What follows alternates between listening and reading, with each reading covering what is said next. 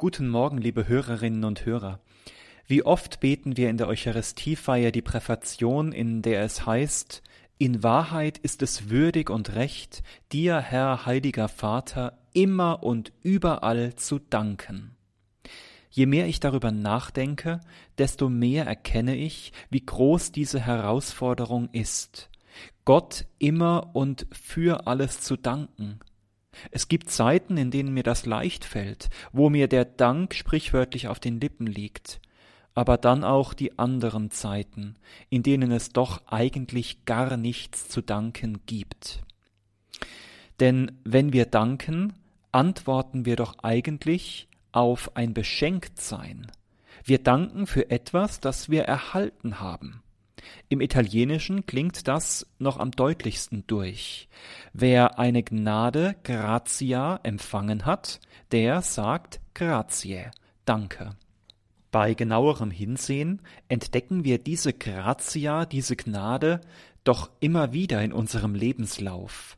Wir können nur darüber staunen, dass im Leben doch eigentlich nichts selbstverständlich ist von dem, was geworden ist. Allein, dass wir das Leben empfangen haben und es uns gewissermaßen in jedem einzelnen Atemzug neu geschenkt wird.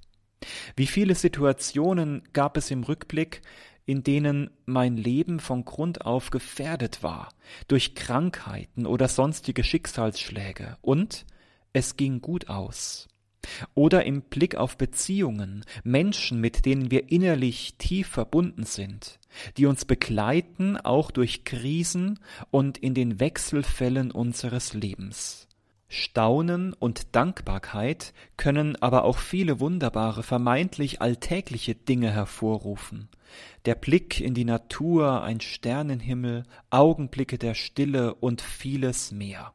Der Philosoph Robert Spähmann macht darauf aufmerksam, dass Menschen durch die Erfahrung von Dankbarkeit in ihrem Leben zum Glauben an Gott finden können. Wir erahnen in diesen einzelnen Momenten, für die wir dankbar sind, sozusagen die Größe, die Allmacht, die Liebe dieses großen, unbegreiflichen Gottes. Wer eine tiefe Freude und einen Dank empfinden kann, der will diesen Dank ja auch an den Ursprung richten, dem sich alles verdankt. Man könnte also sagen, nicht nur Not, sondern auch Glück, Freude lehrt beten. Das Evangelium zeigt uns Jesus ja auch als einen Menschen, dessen Lebensgefühl von einer grundlegenden Dankbarkeit geprägt war. Und manchmal gibt er diesem Dank auch ganz spontan Ausdruck. Ich preise dich, Vater, Herr des Himmels und der Erde, ruft er. Wenn er Menschen heilt, lässt er sie dafür ein Dankopfer darbringen. Und wenn er das Brot für die große Menschenmenge austeilt, dann dankt er Gott für die Gabe, die so gering scheint und doch für alle reicht. Darin ist mir Gott ein großes Vorbild. Er lebt täglich, alltäglich aus einer ursprünglichen Dankbarkeit und verdankt sich dem Vater weiß sich von ihm beschenkt und reich begabt. Sie haben jetzt erkannt, dass alles, was du mir gegeben hast, von dir kommt, heißt es im Johannesevangelium. Aus dieser Haltung heraus kann Jesus bis hinein in seine Abschiedsstunde den Vater preisen. In einer Situation, in der es augenscheinlich überhaupt nichts zu danken und niemand zu loben gibt. Da wären wir wieder bei diesen Zeiten im Leben, wir kennen sie alle. Verfahrene und leidvolle Situationen haben nichts mit Dank und Freude zu tun, das ist klar. Aber dennoch, der Glaubende dankt dafür, dass er die Not wahrnehmen und sich im Gebet mit Gott verbinden kann. Aus eigener Erfahrung rät uns der Apostel Paulus, sorgt euch um nichts, sondern bringt in jeder Lage betend und flehend eure Bitten mit Dank vor Gott. Dahinter steht freilich der Glaube, dass uns nichts und niemand von der Liebe Christi trennen kann. Zu danken meint hier wohl auch das Dunkle und die Schatten eines Lebens in Gott geborgen zu wissen. Im Buch Daniel heißt es ja, Licht und Dunkel lobet den Herrn.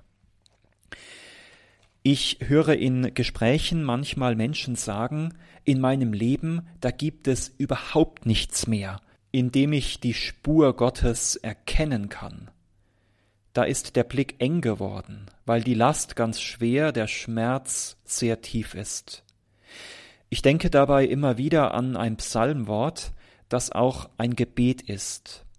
Öffne mir die Augen, Herr, dass ich die Wunder deiner Weisung schaue. Das wünsche ich Ihnen von Herzen, dass Sie Ihr Leben, wie es ist, in diesem Sinne dankbar als Eucharistie verstehen können, als Danksagung und dass Ihre Tage durch die Laudes, das Lob Gottes geprägt sein dürfen, ob laut in der Hörerfamilie oder still für sich im betenden Herzen. Seien Sie gesegnet und behütet im Namen des Vaters und des Sohnes und des Heiligen Geistes. Amen.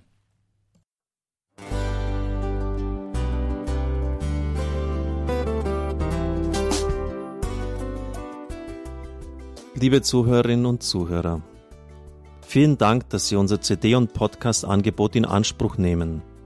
Wir freuen uns, dass unsere Sendungen auf diese Weise verbreitet werden.